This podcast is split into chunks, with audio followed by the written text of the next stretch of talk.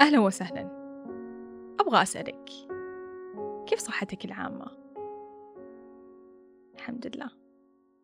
طيب وكيف صحتك النفسية والعقلية؟ حلو.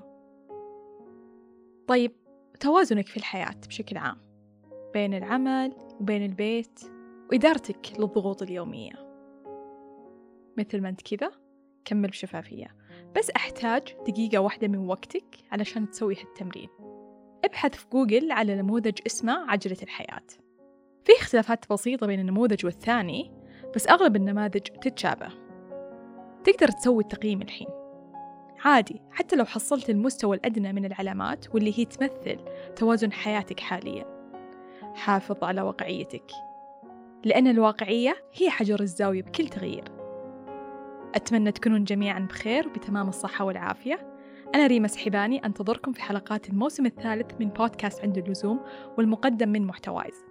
بإذن الله راح نصمم مع بعض عجلات حياة متوازنة صحياً.